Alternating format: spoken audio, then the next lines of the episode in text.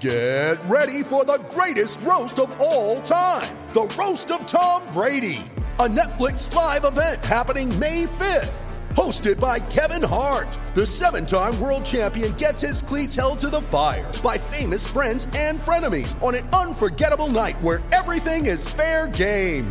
Tune in on May 5th at 5 p.m. Pacific time for the Roast of Tom Brady, live only on Netflix. You ready? Showtime. On May 3rd, summer starts with The Fall Guy. Let's do it later. Let's drink a spicy margarita. Make some bad decisions. Yes. Audiences are falling in love with the most entertaining film of the year. Fall guy. Fall Guy. Fall guy. That's what the poster said.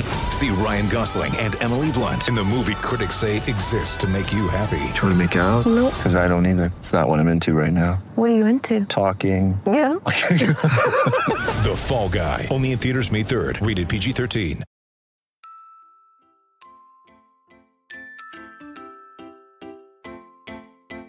Uh huh. I just feel like I've been around the block, ripping up fantasy stock, working around the clock. Look at the view from the top. Mm, Researching rookies a lot? No, I just be listening to pods. Yeah, one in particular. I'm just a messenger. Let me just pass on the rock. Uh, Browning, brunning, pruning, pronouncing ain't what he's doing. What he's doing is not losing, but infusing you with new things. And there's Dennis the Bennett. Yeah. The man is a menace, yeah. Building a dynasty, some of the finest things. Promise you, you won't regret it. Mm. Sly as a fox, cultured in pop. Give him his props. Here is a thought, here is a box, and you cannot compare them at all. So don't even try. Careful with the news, but when you use a take, I take up Tony Fire. I mean dire, because anyone else is a huge mistake. Whoa, fantasy round table, fantasy, fantasy round table, fantasy round table. Come take a look at the crown, baby. Hey, fantasy round table, fantasy, fantasy round table, Woo. fantasy round table. Come take a look at the crown, baby. Go.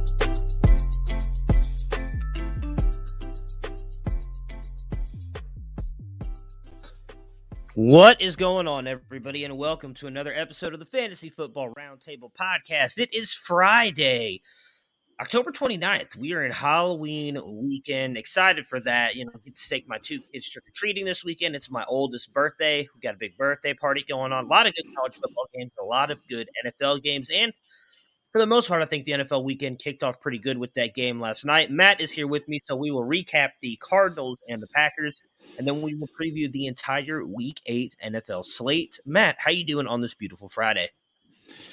Hanging in there, uh, you know, feeling a little bit better. Uh, getting ready for the weekend. We have round two of trunk or treats uh, that we're doing a trunk for tomorrow. We did Mandalorian Christmas. I don't know if you saw our, our little post. We have Baby Yoda building a tree, so that's been kind of fun to see the kids. And then, uh, as has been the case for a lot of October, on Sunday it looks like I'm to supervisor on duty again. Yeah, we uh we did a trunk or treat at uh, one of my wife's good friends' schools last weekend. I saw the picture that you posted. Yeah, we took our uh, kids. My son went as head Master Chief, and then my youngest went as a, an uh, Among Us character, which was um interesting to say the least, because that costume is about as tall as me with him inside of it, and so it was very.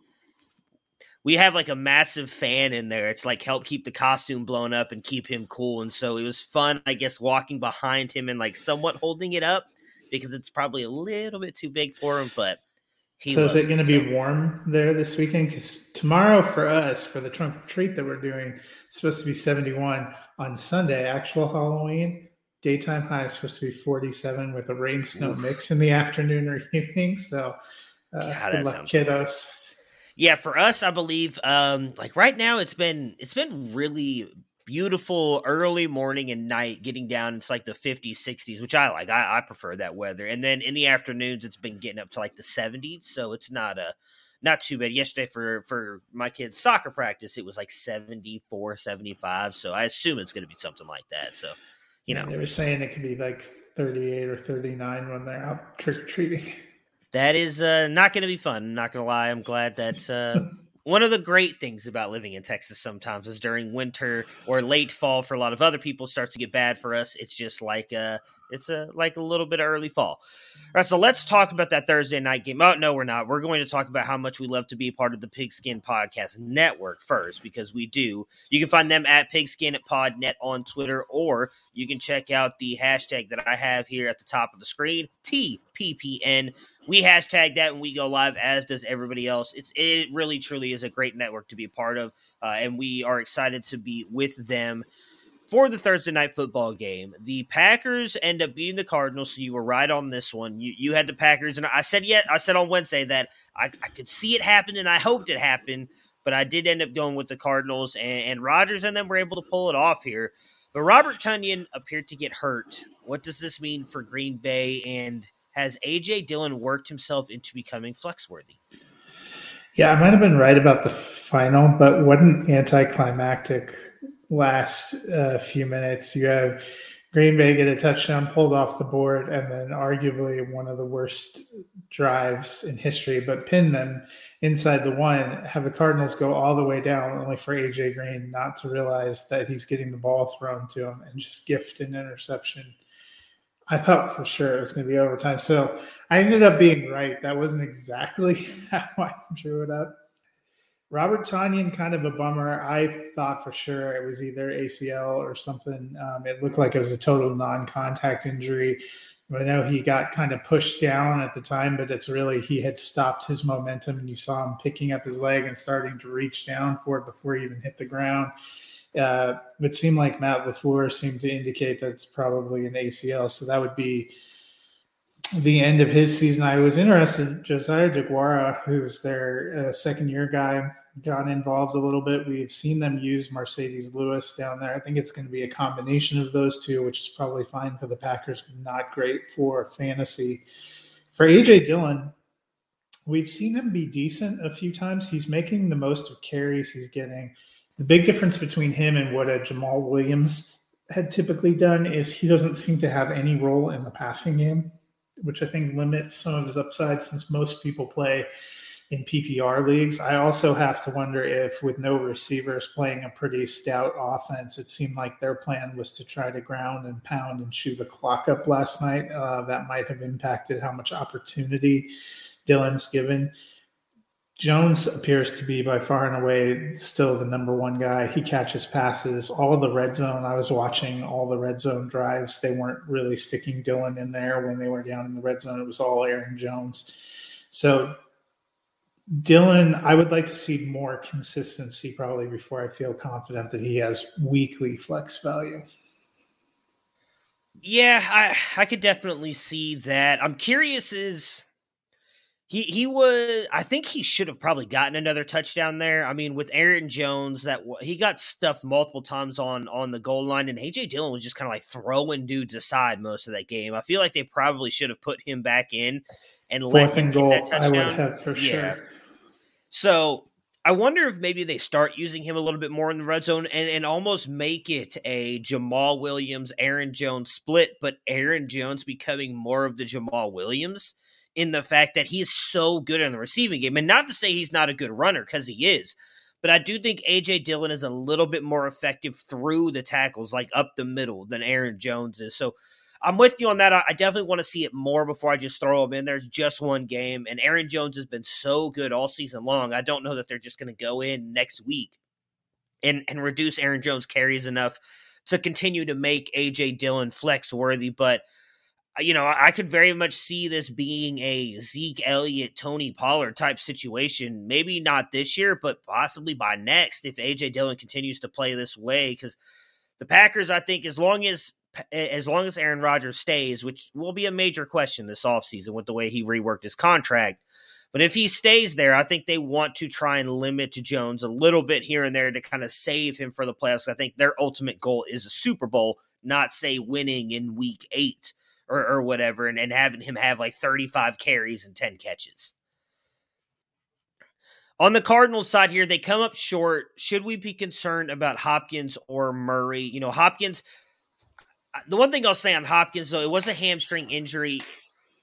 I like, but I don't, also don't like that he forced himself back into the game. because uh, they I know they were reporting. So I was kind of like watching the game, but with no sound because I was recording with uh, with our good friend Colin last night. And I saw the text and everything saying, "Oh, well, he's out for the game," because I wasn't watching, so I couldn't hear the volume.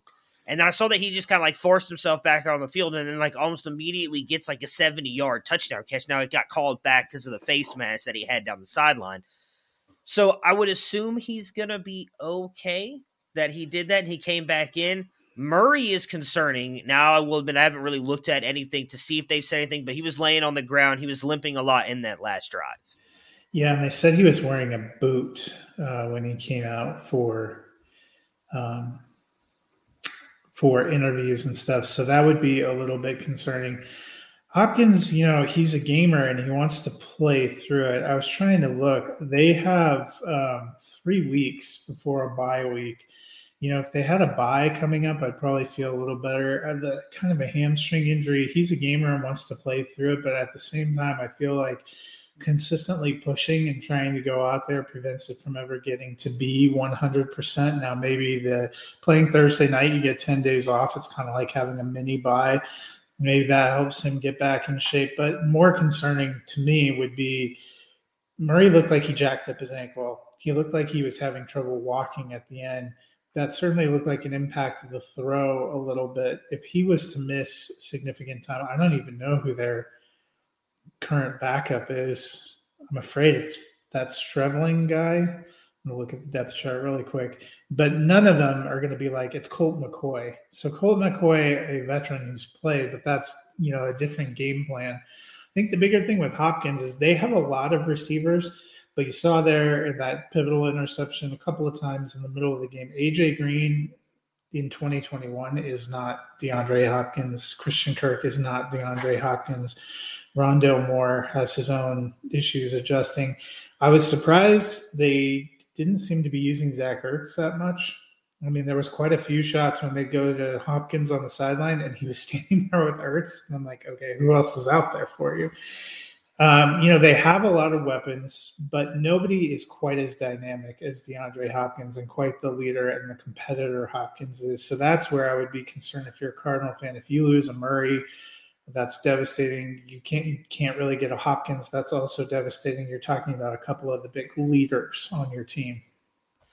Yeah, Murray, I would think. I want to. I want to see more. See, I didn't see the boot stuff. I've been. I've been out of commission all morning. It's it's it's been a it's been a rough day at the Bruning household. I, I, ran into some kind of wall last night. Maybe I shouldn't have stayed up to like three o'clock in the morning watching Sopranos. That was maybe, maybe that's what got me. I got I got a little uh late night chips and queso kind of uh, little fiend inside me. A little I, I, needed, and I went and got some, and then sat around. I was like, you know what? Nothing's better than a little mafia, some killing, and chips and queso. And maybe that's what's got me this morning. But it's it's not been a fun morning to to be me. The killing was your sinuses. That was yeah. It's definitely like, bro, you're eating cheese when you know your your nose and throat aren't feeling well, and then it's it's got me now. Like I I paid for it. Uh, it. It was delicious though, so I don't regret one decision. Hopkins has not missed any game. So the one thing I can't remember is 2019. He was still with Houston. That was the only year that he played 15 games. I don't remember if he was hurt or if maybe he sat. I don't think Houston was that good that they would have sat him for a game, but I cannot remember. So that is the one thing that I am curious with because as you mentioned it, and I'm pretty sure we talked about it a little bit on Wednesday, he is a gamer. He does not miss games no matter what. I know for a fact that he has not been 100% healthy every single year. He's definitely had some injuries and some nicks and bruises. He's played through all of them. I would I would bet that he's going to play every week, but maybe it's something where he's not targeted too heavily or maybe they don't use him too much downfield to try and keep that hamstring intact, but that that is something we've got to watch well, for cuz and that's what they seem like they did last night is they used him more in a rotation. They put him out in key spots. Yeah. And that that would make sense because I think the big thing, like I just mentioned with Aaron Jones and the Packers, is their end game is playoff Super Bowl. Not we're not we don't need to go undefeated, and that's out the window now too. So I, would be very curious to see what they do because the big thing with Arizona though too is this is kind of where they were last year. Now they weren't undefeated, but I'm pretty sure they only had like one or two losses And then they got a couple injuries and things started to crumble for them. We know they lost J.J. Watt, which is a big thing for that defense. And now you got Murray and Hopkins hurting. We They really kind of need to manage these guys better. Because the other thing I will say, and this is probably the first time I've gone negative on this, uh, Dennis has not been a big fan of Cliff Kingsbury.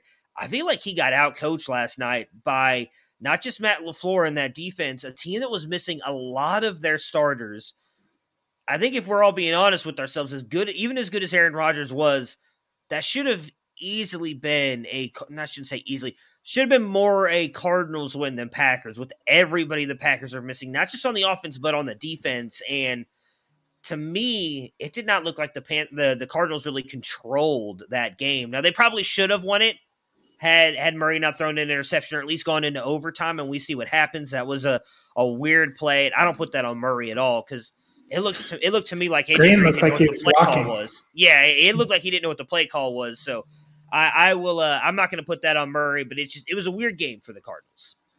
Yeah, if it hadn't gotten picked, I bet it would have been an OPI um, yeah. because of the way he was pushing the defender. Well, we're about to talk about uh, the rest of the slate and give you some of our insight. But if you want the tools that help Bob Harris reach the Fantasy Football Hall of Fame, head to footballdiehards.com and get the Flash Update Pro. It's a full suite of tools to make you a better fantasy manager. Rankings, configurable cheat sheets, mock drafts, consistency tools, target distribution, snap counts, and more. Use code Roundtable for an additional 15% off the already low price of $24. All right, let's jump into the previews here, and we've got the three and four Panthers at the three and three Atlanta Falcons. The Panthers have lost four straight, and the lease is getting it shorter for Sam Darnold. Can he turn it around and get it right this week? Well, it's another decent matchup, but I mean, you would have thought he had a favorable matchup last week facing the Giants, and it just couldn't get it going. Maybe sitting down gives him a little bit of a kick. Um, but there's something that's just not working with him and the offense.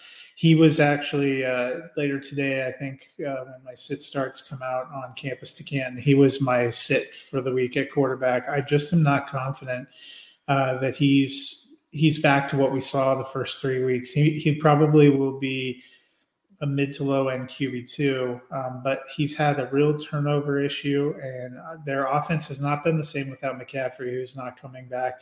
Atlanta has a decent offense. I think they will press that defense and they will press uh, to make this more of a scoring game. And Sam Darnold just, he doesn't look like he's got it. He's in a pivotal situation. I, I would love for him to turn it around, but I don't trust him. Yeah, that I'm kind of with you on the not trusting him thing. I feel like we've talked a lot about it on here that since CMC has gone down, that seems to have really hurt Darnold. I don't know that he turns around, even as bad as this Atlanta offense has been most of this year. You know, he still has a lot of really good players on the team, and DJ Moore, Robbie Anderson, you know, Tommy Tremble has been good at times as well. Terrace Marshall, you know, who's a rookie that a lot of people thought was going to be really good, is just he's done nothing so far this season. And and Joe Brady's a guy that I really like. I think he's a great offensive play caller. And and it's not even just the Darnold turnovers. This offense has not looked the same without CMC. So I, I the only player I've really started and even he has been kind of up and down these past couple weeks. Is DJ Moore is probably the only guy I'm buying into in this offense, and and, and Darnold, unfortunately, I think is kind of losing a lot of his value, and, and I'm not even sure is holds like a future NFL starter position with with the way he's played. Yeah, and Marshall is out again uh, this week, and for you know, Darnold, there was a lot of talk about Darnold had trouble connecting with Robbie Anderson when they were with the Jets. They have not formed much of a connection. Um, Robbie Anderson was much better last year with Teddy Bridgewater. Yeah, all right, on the Atlanta Falcons side here, they are three and three. Can they keep this rolling? You know, I think they can. There was a little bit of uh, struggles, I think, at the beginning of the season, but they seem to have figured it out and gotten into a groove. Kyle Pitts looks like a beast, kind of a big play guy. They've used Ridley as more of a possession guy. They have uh, Russell Gage is back healthy, and really I mean, much to our surprise, they seem to have really found something with Cordarrelle Patterson, who's been decent for them in the run game, decent as a receiver. Um, and it's come, you know, they've looked better as they've minimized the role of Mike Davis, which is a bummer for fantasy, but has been good for them. I, I actually think Atlanta's going to win this game and and is the team that's surging. Yeah, what's been fun for me is seeing um, Kyle Pitts' targets and everything go up. I almost feel like he's become the one in this offense now with the way that Calvin Ridley is kind of yeah. slumped. I'd be curious to see what Ridley can do again this week, but I, am here for it. I, would love to not have to sing "Hail to the Victors" if possible, and it's trending that way. Uh, but I, am with you. I mean, Atlanta. Besides, you know, the first couple of weeks where they did not look good, they have really turned it around right before their bye, and now last week as well. Uh, and I do think that continues. I mean, Matt Ryan looks like a completely different quarterback these past couple weeks than he did earlier in the season. The defense is, is still an issue, I think, but this offense is, has been humming. And again, even with Calvin Ridley not really producing, they've been good. And if he can actually turn it on and be the Calvin Ridley we saw last year, I think this offense can even take another step forward. You know, and maybe Stephon Gilmore gets activated and does something, but Carolina's defense has massively fallen off from where they yeah. were first three weeks. Yeah, that's um. I was listening to a show this morning, uh, "Wake Up with uh, with Ray G," uh, and there's a a big Panthers fan that they were talking about this game, and he was commenting in there that word around Carolina is that there's a shot he will be activated and being and playing this weekend. So that's definitely something to watch out for because I mean I agree that the Panthers defense hasn't been great, and Stephon Gilmore I mean, last we saw him was still a very, very good player, coming back from a pretty, pretty serious injury. But I'm, I'm curious to see what he looks like this weekend. Uh, with that said, I think I am going to take the Falcons to win the game. Yeah, I took the Falcons as I mentioned. Dennis took Panthers. All right, the one and six Miami Dolphins at the four and two Buffalo Bills. Do you feel good about starting anybody? All the Dolphins. Uh, Mike Gesicki. I think Mike Gesicki is still a top five tight end. And if I'm in Superflex, there are worse options than Tua as my QB2, but I'm not actually that bullish on him in this game. The only one I feel real set on is Mike Gesicki. Oh, sorry, I am dealing with all kinds of stuff over here. Maybe instead of making excuses for the Packers one, maybe they're just better. Maybe they are, Taylor. I don't remember us making an excuse at all for the Packers winning. We no, they are a better team. I just thought the ending was a little anticlimactic. Yeah. I actually think Aaron Jones scored that I we didn't mention, but I was surprised they overturned that on replay. Oh yeah, yeah, yeah, yeah. I don't remember us saying giving any excuses for the Packers. I just said with the team, the fact that they were missing so many starters, that's why I leaned Arizona.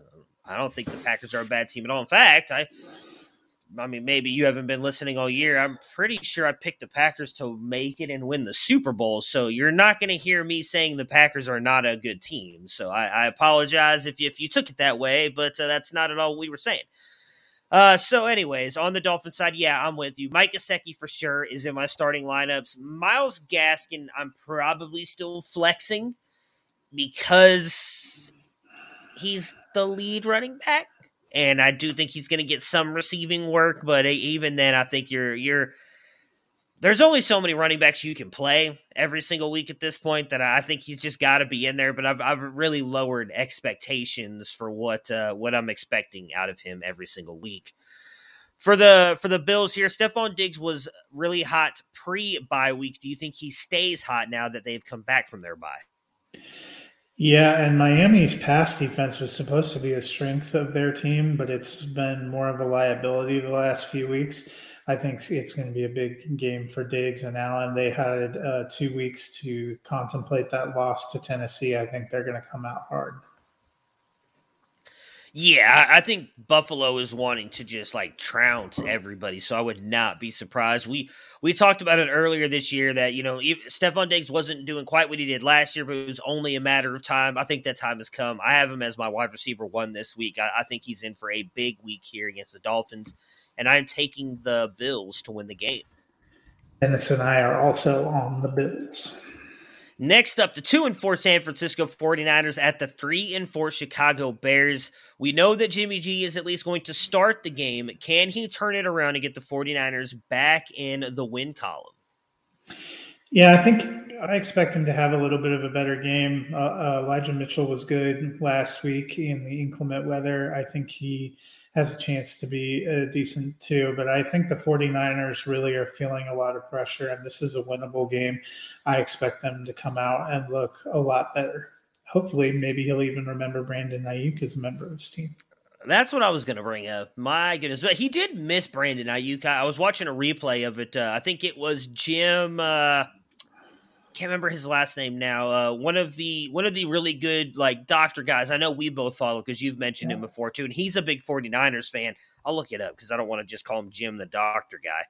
Uh, he had posted a video about that the other day. Some picture of like the um, yeah, they missed him on it, and potentially he was open for an 80 yard TD. Yeah, yeah. The yeah. conditions were horrific. It's the Brandon Aiyuk thing feels a little bit more like something's going on off the field because you've had some sort of lukewarm to negative comments from Kyle Shanahan and from John Lynch, and it yeah. doesn't seem they're featuring him the same way.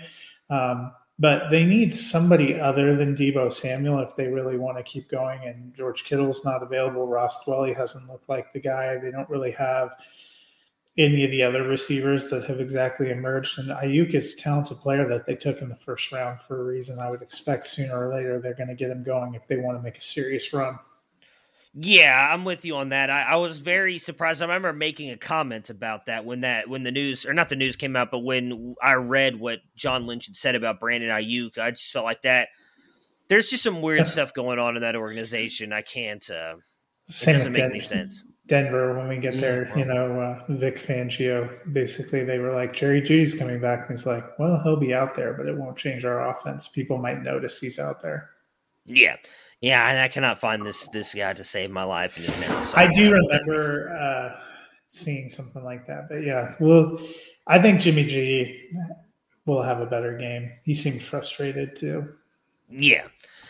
For the, excuse me, for the Chicago Bears side, what do we expect from Khalil Herbert? We know Damien Williams is back. Um, you know, last week probably, you know, people like myself overthought that a little bit. Him coming straight off the COVID list, no practice, probably wasn't much of a chance that Damien Williams did much, and he didn't. But he is now a week full back into practice. So, what are you expecting between him and Khalil Herbert for the Chicago Bears offense? Well, I think there's still a chance Williams is the preferred passing back. Um, but Khalil Herbert has done nothing to diminish his snaps for the Bears. In fact, they should be increasing it from weeks five to seven when he really started getting an opportunity. He's running back 13 on the season. He was probably the lone bright spot for the Bears last week in a shellacking at the hands of the Buccaneers. He got 100 yards rushing against a very tough defensive front. The 49ers do not have as tough of a defensive front. If we saw what Jonathan Taylor and some other backs have done against them, I think they need to give the ball to her and try to, you know, do what they can to help Justin Fields, who's been struggling with accuracy, with turnovers. Having a strong running game has helped the Bears to be more competitive. They got to continue to lean into that. He was a start uh, in my start sit column this week. I like him. Very nice. Hey, I'm a big fan of that. I, you know, like I said, I don't remember many people uh, talking about picking him up back when David Montgomery went down outside of myself, and he has been amazing, and I hope it continues to to work out that way because I'm with you. It, it even goes, I want to say it goes back to even last year about Tampa Bay not allowing a 100 yard rushers, and then Khalil Herbert goes out there and does that last week. It, and as you mentioned, he was the lone bright spot for this offense. I don't think he, I think he deserves to be the starter over Damien Williams. And just with the way he's run the ball, he even looked better than that very first week that him and Damien Williams were together. He looked better. The difference was Damien Williams had two catches and a touchdown. Outside of that, Khalil Herbert's stats look better. So I'm with you. I think he's the guy. Continue to play him until Montgomery comes back. At which point we'll talk more about that. Obviously, when Montgomery comes back, I think you probably have to sit him when Montgomery comes back because I don't know what the workload would be like, but I feel like because of how good he's played, if he continues this pace, he's likely worked himself into some kind of timeshare with Montgomery. But how much of that timeshare will be the question? Probably just enough to crush the value of both guys. Probably, unfortunately. Uh, I will take, um, you know what? Because I am petty, and I hope this works out in his favor. I'm going to take the Bears and Fields. I hope that Fields plays well enough to beat the 49ers as a kind of a stick it to Jimmy G for taking Trey Lance over him. I am going to take the 49ers, and Dennis is also taking the 49ers. All right. Next up, excuse me, what could be a very interesting game. The 3 and 3 Pittsburgh Steelers at the 4 and 3 Cleveland Browns. Aside from Harris and Johnson, are are any are there any other Steelers you like here? No, not really. I mean, you would like to like Chase Claypool, who was good last year, but I just don't trust the passing game enough. He's probably a deep league flex at best. Yeah, I think uh, with, with Juju being out, I think he's at least worth a flex. Uh, Cleveland's gonna be missing Denzel Ward tomorrow, which is which is huge. Or tomorrow, I keep it's not Saturday yet, guys. On Sunday, uh, and this secondary hasn't been great, even with a lot of the players they've gotten back. They've still suffered some injuries in there. I think Claypool could end up getting you a couple big plays here. I do expect this to be, um, I want to say a shootout, but I expect some points to get put up between these two teams because um, I think Pittsburgh's defense is good, and, and the Browns are going to have to pass the ball a little bit, which is going to be a question mark with Baker here. So what are we expecting from the run game? We know Nick Chubb is going to be back. Uh, D'Ernest Johnson looked amazing last week. Steelers, though, a very good defense. So, what are you expecting from those two? Yeah, I think they're going to have to ride uh, the running game, and I think D'Ernest Johnson will mix in a little bit. I have him, I think, in RB three range, but I still like Nick Chubb. You know, we've seen Chubb doesn't need 30 carries to be able to make an impact. He's kind of a special player. I would trust the running game more than the passing game. I think you're going to have to because we don't know what Baker is going to do this week. I, I, truly believe they would not put him out there if he wasn't at least like 70 to 80%. And he was technically playing with this injury beforehand. And it wasn't affecting him too much. The the way I kind of compared it uh, when I recorded last night with Colin and we were talking about this was if you watch the Thursday night game, I know that Baker wasn't out there, but you could clearly see Teddy's lower leg injuries affecting him throwing the ball. There was sometimes he could not put any air on it. I think that's why that inter- that ball was intercepted in the end zone in that game because uh, he he was really not being able to drive off that back foot. Baker can still drive the ball. He hasn't lost any velocity, hasn't really lost any accuracy with that. But how much is it going to bother him throwing now that there's also a slight fracture in there? I don't know. something we're going to have to watch. And how much is it going to bother him if he takes a couple hits? Because I'm going to be honest, it's probably going to happen. As good as that Browns offensive line is now that they've got practically everybody back, the Steelers' defensive line is really good. They're likely going to get to Baker at least once or twice this game. So if he gets hit a couple times, how much does that bother him? I'm with you. They're likely going to lean on Chubb and Ernest John, D'Ernest Johnson as much as possible. When it comes to the passing game, I don't know where you had Baker. I had him at 24, so I'm not expecting a big game from him uh, this week. And I think the only player I would trust is Jarvis because of him working in the short area of the field and how quickly he creates just enough separation for the ball to get to him. Baker might get it to him a lot in this game because I don't know that Baker's going to go downfield. Yeah, I had Baker down in the in the 20s too. Hmm. I'm gonna take the Browns, but I don't feel great about it. Dennis and I also took the Browns. All right. Next up, the two and five Philadelphia Eagles at the 0 and 7 Detroit Lions. What do you like about the backfield with Miles Sanders? Yeah, I think it's a tick up for Kenneth Gainwell, who uh, has already been a, a part of the backfield, but it seemed like when Sanders went out, they still used Gainwell in the way that he had been being used, and they rotated Boston Scott in there to get some carries. They haven't exactly had the most robust rushing game anyway. Um, but, you know, deep league desperation, maybe Scott is worth it, but Gainwell would probably be the one I would pick. And I don't have him incredibly high. Yeah, I, I actually think I'd lean Boston Scott. We've we've seen, and I, I don't like saying that, but we've seen in the past couple years when Miles Sanders has been injured or out, that's who they've leaned on, and they brought him back out last week. And I definitely think Gainwell's probably more of the receiving back, but we also haven't seen Hurts really dump off to either one of those guys. Earlier in the season, Gainwell was getting a lot of work, and then that just kind of disappeared. And as you mentioned, the fact that they really don't seem to want to run the ball with anybody but Jalen Hurts I don't know that either one of these guys has a tremendous amount of value in this game, even going up against the, the Detroit Lions, because they've been playing decent. I mean, I know they're 0 7, but they realistically could have had a couple wins in there. They, they could easily be 3 and 4 smothered the right now. Rams rushing game last week. Yeah. And, I mean, they could easily be 3 and 4 with the way they've played and how they've gotten some like heartbreaking losses throughout this year. So, realistically, if you're plugging either one of those guys in, I'm talking. We're talking deep league flex. I, I wouldn't even trust. I don't have either guys in RB two this week. I I don't. I think Scott I have ranked higher, um, and I think I have him at 27 if I'm remembering correctly. So it's not a uh, not a great feeling on either one of those guys. For the Lions, we've seen them come closer in recent weeks to pulling off that win. Is this finally the week? I think it is. I don't think I'm taking the Eagles, so I, I don't think so. But I, I do think it's going to be a good game.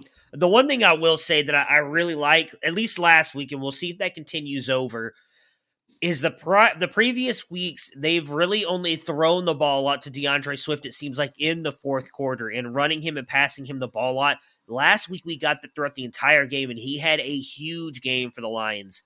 Let's hope they do that here again, and it's fire. You're you're yeah, I was about to say you're starting Hockenson every week anyways, but this is the week right here because the Eagles are horrible against the tight end. Dennis and I are true believers. We're taking the Lions. I hope I'm wrong because you know I, I really want to see the Lions win. I really like Dan Campbell and what he's doing there, but I, I'm a, I am going to take the Eagles.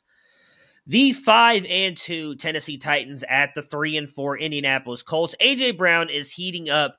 Can he keep it going? Yeah, he's uh, bounced back as they've had a more resurgent passing game. He was great last week against the Chiefs. The Colts uh, back end defense doesn't scare me. I think he's in for another wide receiver one week. Yeah, I, I mean, he, this is what he does, right? He has a couple bad weeks, and then he just turns it on and goes like supersonic and gets you a ton and ton and ton of points. I think that continues. AJ Brown is one of the best wide receivers in the league, and, and the Colts defense, you know, their linebackers in front are really good. Secondary doesn't scare me that much, so I do think that he's going to be able to get up some points. I, I mean, this is a huge game. It's weird to say it because it's so early in the season, but with the Colts sitting at three and four, they can get that win over Tennessee and go to four and four, then being a game behind the Titans. I, I realistically think that the only way a team, the team coming out of the South, is going to have to win their division. I don't think they get two teams in with how good the West and the North are. So I, I think these games for these two teams are going to be pivotal. Hey, I mean, the Patriots are getting back into it. We were making fun of Dennis earlier in the season about how bad the Patriots looked, and all of a sudden they're right back in the playoff race. So it's a. Uh, they they've beaten the Jets twice and the Texans. Let's, Hey, you got you can you play who you play. That you just got to win those games. That, that was the Browns last year. Being honest, they had a lot of bad teams on their schedule, and then they get in. And realistically, you know, you can call me a homer all you want. I think they should have beaten the Chiefs. So you never know. It doesn't matter if they play a bunch of bad teams. If they beat them, they're getting there. They have a chance to get into the playoffs. So. Uh, aside from Taylor and Pittman, though, do you trust anybody for the Colts? Yeah, there's somebody I really like for the Colts. Carson Wentz has become a more interesting superflex option. I wouldn't call him top 12, but as your QB2, uh, he's been doing pretty decent the last few weeks. Yeah, and uh, I hate to say this because I don't like trusting him, but I feel like we're you you still got to ride the high of Mo Alie-Cox right now. I think we're still on the incline of that roller coaster. We haven't quite reached the peak yet. I think he's going to get at least a couple more touchdowns over the next couple weeks before we hit that sharp drop. Uh, so ride him. Cox. Yeah, yeah, yeah, yeah, yeah. There we go. Yeah. Well, I'll make sure to mark this uh, adults only now. Uh, yeah, it, it's one of those things where right now, ride, ride that, ride that. Uh, I don't want to continue that narrative. I was gonna ride the Mo Alie train. That's what I'll say. Not the, not his last name. Let's Dennis, we'll keep this we'll keep this as PG as possible. Keep riding the Mo Alie train because I think that uh, he's probably going to keep scoring touchdowns and again at tight end that gets you top twelve value right there every single week, and I think he can do that. Who are you guys picking? I got to think about this one. Dennis is taking the Titans. I'm taking the Colts.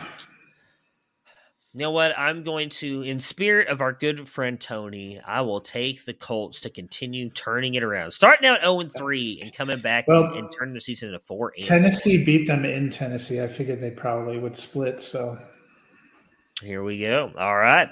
The five and two Cincinnati Bengals at the one and five New York Jets. How do you feel about CJ Uzomah, Tee Higgins, and Tyler Boyd this week?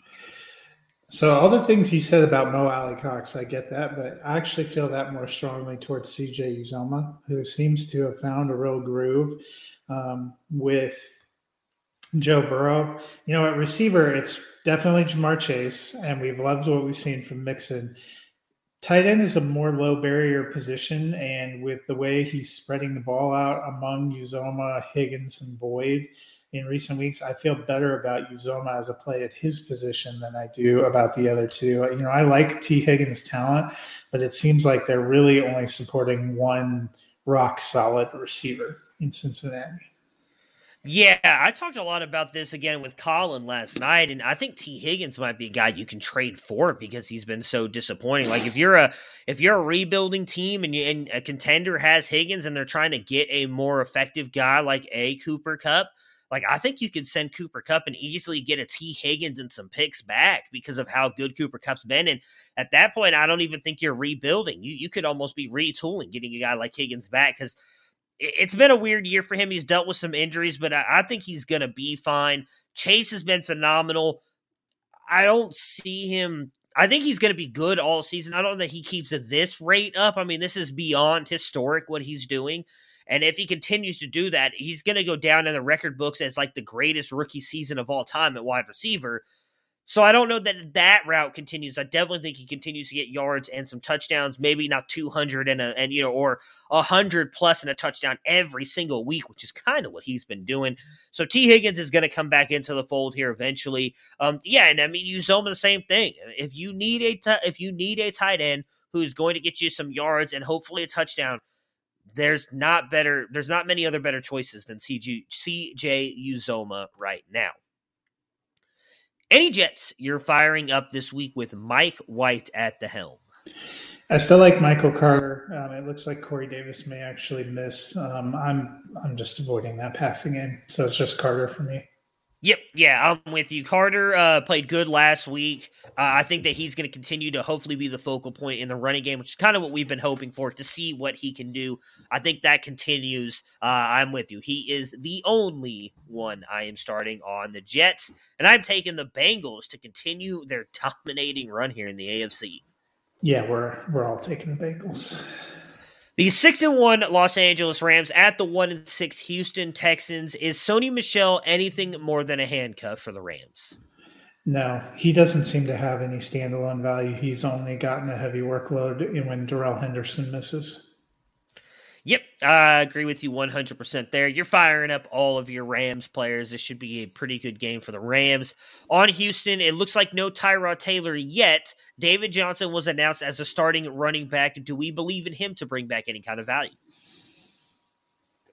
I mean, there probably are worse flex options than David Johnson. He had decent low end flex value even last week with Mark Ingram I still need to see it to believe it. Both he and Brandin Cooks, you would think, have some appeal. It's not a great matchup, and still riding the Davis Mills train. So I think it really depends on your situation. I've seen Johnson on waiver wires, even in Dynasty.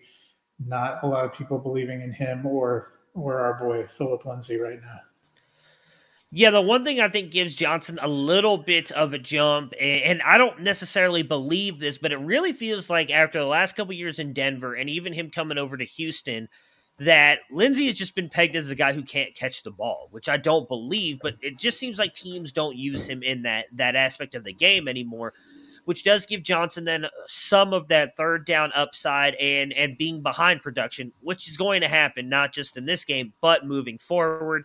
I don't know how many carries they'll get. I mentioned it last night. Again, I feel like I'm I'm giving Colin a lot of free press here tonight or today that uh we talked about this running back situation a little bit because Mark Ingram had carried had the ball carried the ball 60 more times than the next two. And Lindsay had actually outcarried David Johnson up until this point by about 10 carries. So if that switches some and Johnson gets some more carries, but gets a lot of the third down and receiving work, I think he can be flex worthy. I don't know that he ever gets up into RB2 territory. You're going to need to get touchdowns out of him.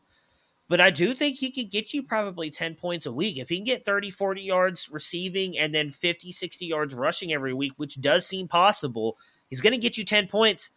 There's not many other players you can ask to be at least somewhat consistent as a low end flex play. So I think Johnson, if he's as long as he's a starter, he can get you that. I'd be willing to throw him into a flex spot every single week. Uh, I will take the Rams to win this game. Dennis and I are also taking the Rams.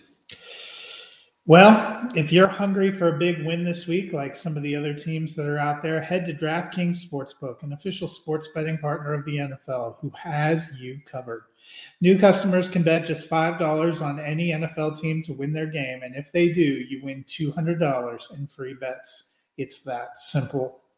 Sportsbook isn't available in your state. DraftKings won't leave you empty handed because everyone can play for huge cash prizes all season long with DraftKings daily fantasy sports contests. DraftKings is giving all new customers a free shot at millions of dollars in total prizes with their first deposit. Download the DraftKings Sportsbook app now and use the promo code TPPN. Bet just $5 on any NFL team to win their game and win $200 in free bets if they win. If they win, you win with promo code TPPN this week at DraftKings Sportsbook, an official sports betting partner of the NFL. You must be 21 or older in New Jersey, Indiana, or Pennsylvania only. New customers only. Minimum $5 deposit and $1 wager required. One per customer. Restrictions apply. See DraftKings.com slash sportsbook for details. If you have a gambling problem, call 1-800-GAMBLER.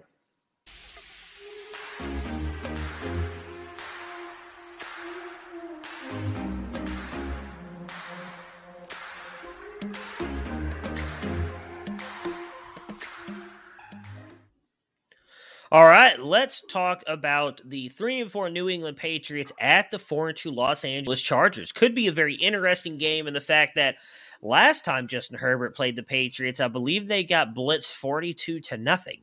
Uh, so we know that Bill Belichick can coach against rookies, and I don't know that that necessarily changes one year into things. Uh, I do think that they could probably still throw some things at Justin Herbert that could confuse him. So, what can the Patriots do to win this game? Yeah, and unfortunately for the Chargers, they're coming off a game where we thought they would be very competitive in Baltimore, and they got taken apart by that defense. I'm sure Belichick watched some of that, but that's we've seen the Patriots. They haven't won these games against uh, some of the upper echelon teams, but they held Tom Brady and the Buccaneers in check. They held Dallas down for quite a while, made that a much more competitive game than some of us thought that was going to be. Held the Saints down a little bit. So they have the pieces on defense to hold it down. And then it's met being opportunistic on offense, playing a little bit of ball control offense. They've gotten Damien Harris going. I have him as a strong RB2 play this week. I think he's going to be be good. And then they need Mac Jones to keep evolving and hit a few big timely plays. Yeah, I mean the big thing is going to be what Damien Harris can do, right? I mean the Chargers have just been absolutely destroyed on the ground this this year. Um, and realistically, their secondary hasn't been good either. For for a team that I was expecting to have a really good defense, and I feel bad because I talked a lot about this beginning of the year. I picked him to make the playoffs. I have Justin Herbert as my MVP, and I said a lot of it I think is going to come down to this defense turning it around. But every time we buy into the Chargers, something happens, and they just end up failing. And I think it's going to be that defense now. That defense has just not looked good uh, to start off the season. Maybe they were able to fix some things during that bye week. We'll find out. But Damien Harris, I mean, I had him at 13 and it, it actually took a lot to, it was between him and Mixon as my 12 spot, and I put Mixon up just because they're going up against the Jets. But uh, I mean, Damien Harris, I think as long as he doesn't fumble, is in for a massive, massive game, which also likely means that uh, Rhamondre Stevenson's going to get about 30 carries for like 40 yards, and Damien Harris is going to get five. Or JJ Taylor. Oh, JJ Taylor is going to get 10 catches for like 60 yards, and Damien Harris is going to get two receptions and four carries and we're all going to be cursing at this point in time. Well, probably a couple hours after this on Sunday, as Damien Harris is not doing anything for our fantasy teams. On the Charger side, are we expecting a bounce back from that Ravens game for Justin Herbert? Yeah, I mean, we talked about Josh Allen had two weeks to think about a disappointing loss. So did Justin Herbert. I think we see a good game on Sunday. Yeah, I mean, I'm still in on him winning the MVP definitely a bad game. Um, and he's going to have to have a good one because the Patriots defense is still very good. But You got Mike Williams, who's playing as like a wide receiver one. You got Keenan Allen. One thing that does concern me is Austin Ekeler dealing with a little bit of a hip injury. I don't know how much he plays. And I really, just to kind of go off topic here a little bit, what, what are you doing with him? Because we, we've seen before, I mean, Ekeler's a tough, tough SOB, but a hip injury, that's kind of a big deal. Like, I, I don't, we've, I've, I looked. Oh. A lot of bookmakers have him at only 50 yards this week. So a lot of people in Vegas who are very smart people don't think he's going to get a lot of run this week. Well, it was troubling too because it was a late week ad. I think he got added to the injury report yesterday, which is never what you like to see. I think you have to watch it. If he plays, I'm still playing him because you know he's a factor in the short passing game, and and he is really their only rusher. If he doesn't play, there isn't a running back I want. You know, they'll Yeah. mix in Justin Jackson, Larry Rountree, and Joshua Kelley, and you can keep Gabe them all as far as I'm, as far You as I'm concerned. You don't trust Gabe Nabers? Come on now. I 6'3", don't- 243? you He's a bowling ball. No, yeah, I'm with you. Uh, I think you've got to play Ekeler unless, obviously, unless they rule him out. Please take him out of your lineups. But if they say No, you play him regardless. If he's out, Hey, he's you still know scoring. if it makes you feel any better, somebody who's known Davante Adams was out since Monday did not remove him from a couple lineups. So here's hoping, just because he's so damn good, that he's gonna get he's gonna give me some wins this week. That that has happened to me the last couple of weeks with those late working on Sunday morning. I, Yeah. you know, in that ninety minute window, I don't always have a chance to go back and look, and then Well- afterward, I'm like, that's that's a little bit more understandable for you because you were working. Like I said, I mean, I've known since like Monday that Davante Adams wasn't going to be out, and I still didn't remove him. Um, I thought you just I had did, hope. but no, it's just he's just so damn good. You can't. Bad, It's Oh. bad fantasy karma. You pull him out. You know what?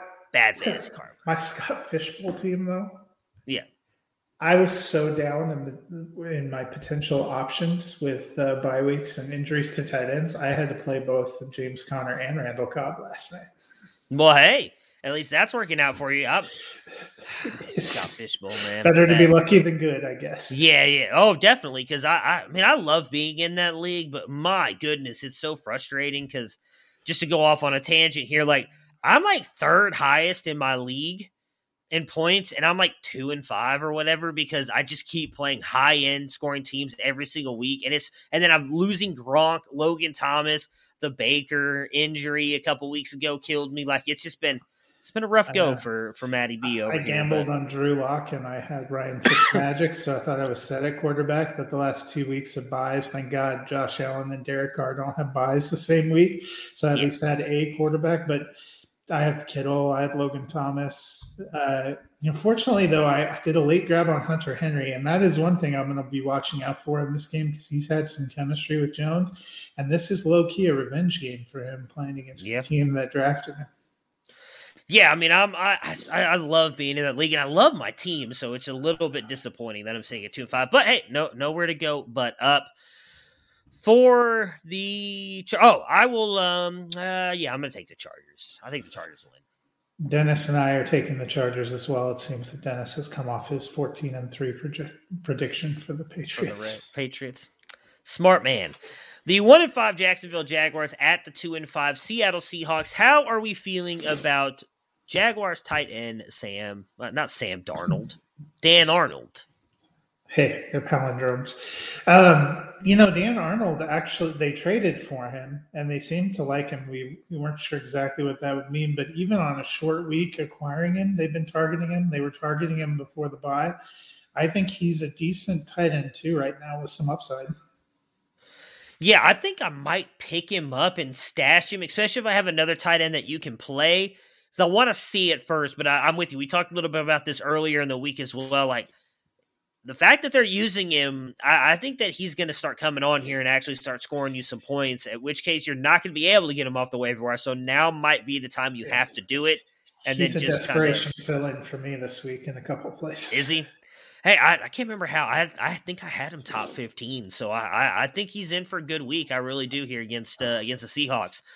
Are you playing anyone from the Seattle Seahawks backfield? I'm not.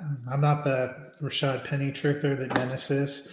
Uh, but also Alex Collins, he seemed nicked up, hasn't been incredible. Their entire offense is a little bit of a struggle. I don't even feel great about Tyler Lockett this week. Honestly, the only one I feel confident playing is DK Metcalf, and that's just because of his talent. Yeah, I mean DK is just he he he has to be locked up in your lineups, and I'm with you on Lockett. Like he was so good earlier this year, and I thought maybe you know we saw a couple down weeks. It's like I hope bounce back because that's what Tyler Lockett does, and he hasn't. And I think some of that is because Russ Wilson is not there. No one else can throw those moon shots like Russell Wilson unless just uh, Justin Fields can. But Justin Fields is not the quarterback for the Seattle Seahawks. So I'm with you. Lockett likely continue struggles and I don't know that Penny's going to do anything. If, if Alex Collins was healthy, I'd play him because I think he's got some upside. But even that, he hasn't looked great, uh, and now he's banged up as well. So I think if you can avoid it, I'm with you. I'm not touching anybody in this backfield. Who you guys taking? Dennis is taking the Jaguars because apparently he's a big Urban Meyers truther. I couldn't do it. I'm still taking the Seahawks. I think I'm going to take the Jags as well, just because Trevor Lawrence has been improving a lot these past couple weeks, coming off the bye. You know, Seattle's if we if this was the Seattle defense of old, this would be an easy pick for me on Seattle, but they're not. And Russell Wilson's not there. This offense doesn't look good. I'm, I'm, I'm going to take the Jaguars. The two and five Washington football team at the three and four Denver Broncos. Can Washington get back on track? You know, they could. Denver's defense hasn't been as good the last four weeks as they were the first three. Von Miller hasn't been practicing. There's a chance he misses, in which case Denver has none of the four linebackers that started the season with. So, you know, Washington has a chance. I still like the talent in Denver secondary, but they haven't exactly been locked down. Yeah, I mean, this is about as best a chance as they're going to get. Just with all the injuries Denver's dealing with. I mean, Teddy Bridgewater still beat up. Is Von Miller going to be back for this game? No, that's what I just said. He hasn't oh, been practicing. So it looks like he probably won't be back. I mean, they still have a lot of secondary talent, but they they actually traded for a backup linebacker from the Vikings and a backup linebacker from the Rams this week, and it looks like both guys have a decent shot at starting or playing significant time. So yeah, I mean, if there's any shot, this this is gonna be it. Um, you know, you're still firing up McLaurin, Antonio Gibson, but the the Washington football team they need a win in some of the worst ways right now. Probably one of the most disappointing teams of the season so far. The Broncos have lost four straight. Does it end here? They're at home. Washington hasn't been great on offense or defense, so it's a good chance. But Denver has faced what I perceived to be some decent matchups the last four weeks and has struggled mightily. So it's hard. It's hard to say. Yeah, I think this is going to actually be a really good game. I think both teams are very evenly matched, to, to be honest. So I do think that this will come down to a couple plays here or there. I'm going to take Washington, though. I think they've got just a little bit more offensive firepower that could possibly challenge Denver a little bit more and end up getting the win. Dennis and I are taking the Broncos. The six and one Tampa Bay Buccaneers at the four and two New Orleans Saints. Uh, likely no A. B. What do we get? Or do we get another big day from Godwin and Evans? Gronk looks like he will be back this week as well. Yeah, I'll be curious to see how they mix Gronk back in, but we saw Evans and Godwin really uh, take off last week, and I think um, they will probably need to put up some points here. Uh, so I think they both have another solid game, and I think Fournette could have a solid game. Yeah, I think I've got um, Godwin in for a pretty big game. I had him top 15. Evans, though, I had down at 24 because uh, I think Gronk is going to come back with a, with a vengeance here and have a pretty big game. And I'm with you. They seem to be relying a lot more on Fournette, and I don't think that goes away here. I think he's going to be a big part of this game as well. So I think that's got to affect somebody. And for me, it's going to be Mike Evans. Still no Michael Thomas. So what do the Saints need to do to win this game? Yeah, and even more discouraging, they gave the it's a few few more weeks at least for Michael Thomas. We're to the point where you might wonder if we see him at all this season, which is a real shame. Uh, you know, I think the Saints have the same kind of personnel that we saw from Green Bay last night. They don't have the quite the same quarterback, but if they can get explosive passing game plays and some rushing plays from Kamara, they can use a newly returned Mark Ingram as kind of a battering ram, and they can get some timely receptions from a Marquez Quez Callaway or Tre'Quan Smith. They can stay in the game. They've got to avoid big turnovers, and they've got to hope that their defense can be disruptive enough to hold the Buccaneers in check and maybe force a couple turnovers of their own. Yeah, uh, I, am with you on that. Uh, Michael Thomas, that is a little bit of a blow. You know, if you've got him and you've got him stashed on your IR, you know, at this point, it's not a bad thing, I guess, because you could still end up getting one of the best wide receivers in the game at some point this season. But obviously, we were hoping we were going to see him sooner rather than later. Likely doesn't look like that's going to be the case here. I actually do think this is going to be a very good game, but I'm going to take the Buccaneers to win. I'm also taking the Buccaneers, but Dennis says Mark Ingram, baby, and is taking the Saints. You know, I, I, talked a little bit about this again. Hey, Colin, free pub. Last night with Colin. I do think this is a big deal for the Saints getting him back. Him and Kamara yeah. had like a really good friendship. I think this could be a huge morale booster for them. We've seen the way teammates kind of rally around him as a leader. We saw that a lot in Baltimore with what he did there. And I think him going back to the Saints is a good thing. But Tampa Bay is really, really good.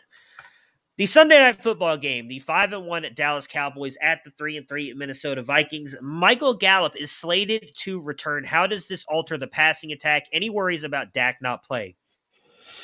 Yeah, early in the week, I wasn't worried at all about Dak. It seemed like he had done well coming back and got the bye at the right time.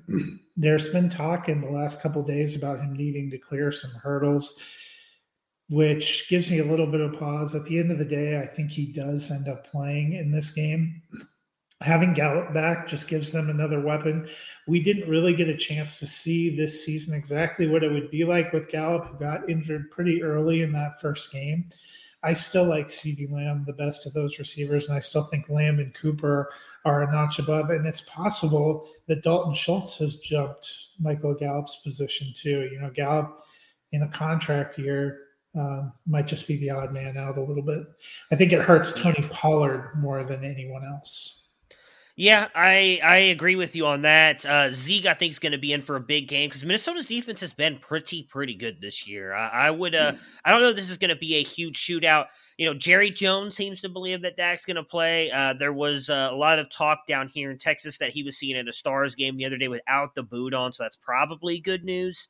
Uh, but I, I, am a little bit worried about Dak not playing as well, and I, am with you on Gallup. I'm, if if Cooper or Lamb were hurt, maybe I'd be more excited about him coming back. But with the way that Dalton Schultz has really kind of come on as well, I think Gallup is unfortunately like the fourth guy in this rotation at this point. So I'm not sure he's he's going to do much, and he's definitely a guy that I think the Cowboys are hoping that he comes out and has a big game this weekend, and then they're hopefully possibly able to trade him by Tuesday. Because I, I, do think if he goes out and has a big game, there's going to be some team that wants him, uh, and I think he's going to probably be somewhere else as of next season. The Vikings have been up and down. Uh, what would a win mean for them here? Yeah, I mean they we we obviously saw Green Bay seven and one now, but the rest of that division is pretty open. Chicago three and four. They've been struggling. The soft center of the NFC, there's going to be a lot of teams hovering around 500 trying to make the playoffs. The Vikings have quietly gotten back there. If they can pa- pile up a few of these, you know, crucial wins like this, they can put themselves in conversation for a wild card. Yep. Uh, yeah, I mean, you guys had them much higher than I did. I thought this was going to be one of those years, and I, I flip flopped on them. Early in the year, I thought they were going to be that team that goes in because it was every other year they're very good, and while I thought they could be at, at last minute, I kind of flipped and said they weren't going to be. Had them last in the NFC North. They, they're playing good. They really are playing good football. Um, and I think this is going to be a very good game. I'm taking the Cowboys, but I'm disagreeing with Dennis. Diggs is getting another interception, but Thielen probably could have a good game. Yeah, that's a Dennis took the Cowboys, but he said no INT for Diggs. Thinks that's freak ends and a big game for Thielen. I also think Diggs ends up getting an INT, and I'm also taking the future NFC champion Dallas Cowboys. The two and five New York Giants play the three and four Kansas City Chiefs on Monday Night Football. My God, what a like wet fart of a matchup this is! This is not a. I'm not excited about this game at all. It's such. A, I mean, let, I mean, let's just be honest, right? This is not a, a great matchup. I'm sorry. it's a, Hey, I mean, there are probably some other TV on. You know, maybe it's night to catch up on health. Eat a little yeah. Halloween. I mean, I, I, I wish my wife was off so we could watch Dune because I'm not sure we're gonna get a chance to watch it this weekend. Because I mean, yeah, I might I might put Sopranos back on. But anyways, it's a good matchup for for Daniel Jones and the weapons, right? Like the Chiefs defense is not great. Can Daniel Jones put up a QB one type week? Yeah, I've been impressed uh, a little bit with the moxie of Daniel Jones. He's trying to run. We saw him make a fantastic catch last week. He's doing the best he can. Dude brought Dante Pettis back from the dead, got him a touchdown last week, uh, which tells you how far gone Evan Engram truly is. Uh, Kadarius Toney and Sterling Shepard supposed to be back this week. It's not um, a terrifying defensive matchup. I actually have Daniel Jones as my QB start in my sit start. I think he can sneak into QB one territory. Yeah, I mean, I wouldn't doubt it. The Chiefs' defense is bad, and I guess maybe that was a little bit of a mean reaction to this game. I guess it could be decent with as bad as the Chiefs' defense is. I just, uh, I think it's going to be good for like the first two quarters, but the Giants defense is if the Giants defense what it was what it was last year, I actually think this could be a good game. But if there was ever a week to put on the Manning telecast of Monday Night Football, this might be it because you'll get some good interviews. You know, last week their interview with Brady was more entertaining than any of that uh, Yeah. Saints Seahawks game. So you know, just put on the Manning brothers. I'm sure Eli will have some stories about his time in New York. Maybe not all good either. I'd love I'd love to hear some drama. So yeah, I'm with you though on Daniel Jones. The Chiefs defense has not been good this year. If he can get some rushing yards, uh, I think that he could end up being a pretty good quarterback. I'm starting him because he has limited the turnovers for the most part as well this season. So that that's definitely good to see. It's kind of been the big crux for him. Uh, but likely no Kenny Golladay. Um, you know Evan No Engram Saquon. sucks. No Saquon. I don't really know that there's going to be much for him to throw to. Is this a get right game for the Chiefs? Is this their third get right game of the season? Well, look, three and four, last place in the AFC West. When this game kicks off, it will be November on the calendar. It's time for the Chiefs to get serious if they want to make a playoff run. I think you see, at least offensively, they're going to come out and want to establish something because they got, they didn't just lose last week. It's fair to say they got humiliated. Yeah, absolutely. Said I. I talked about this a little bit on Monday. I didn't get a chance to watch a lot of those games live. I, I took my kids and my wife. We went to the air show here in Texas, and uh, I went to look at my phone and saw it was like twenty-seven nothing. I was like, "What? Like that's that's not possible." Patrick so Mahomes died. yeah, I was like, "What the hell happened?" And so I went back and watched the replay. And again, I mean, you know, it is what it is. I don't know that it's a get right game because I don't think the Chiefs are what we thought. They're not the Chiefs of the past. They're just not. I mean, this offense is good. It's not great for whatever reason, whether it's the offensive line not really gelling, not having a running game, Patrick Mahomes trying to do too much.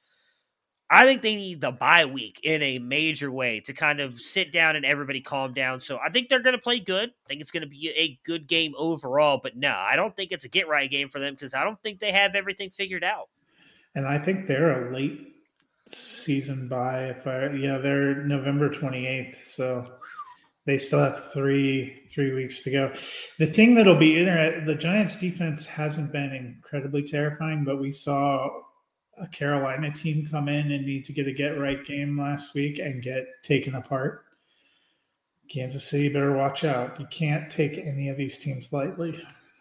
Speaking of the Tennessee Titans beating up on the Chiefs last week, news just dropped 36 seconds ago. Julio Jones out for the Tennessee Titans this week, so adjust your lineups accordingly. And even So- more AJ Brown to the moon. Yeah, uh, Julio Jones. Who would have thunk it? Anyways, uh, I will take the Chiefs to win the game. Dennis is taking the Chiefs, and uh, I guess I am taking the Chiefs as well. I guess does that make them the the stain in the underwear for the week? Probably. Yeah, I mean, it's um, I really don't think they're going to blow the Giants out, but I just don't think it's going to be a good game. Clearly, all right. So that will do it for us today. We'll be back on Monday, likely Matt, myself, and Dennis to recap everything we saw from the Week Eight NFL slate. Everybody, good luck to your fantasy teams this weekend. We are getting closer and closer to those trade windows to decide if your team is really that contender or if you are a pretender. So we'll talk a little bit about that next week as well. Until next week, enjoy the weekend, enjoy the NFL football, and we'll talk to you guys again on Monday. Prepare for glory! I don't know if you got your popcorn ready. Do you got your popcorn ready? I came out the womb, I was ready. And he's hit the end zone for an unbelievable touchdown. I would be honored Throw it up above his head. They can't jump with me. God, leave. Oh, they tackle him at the 40-yard line. Who can make a play? I can. Who can make a play? I can.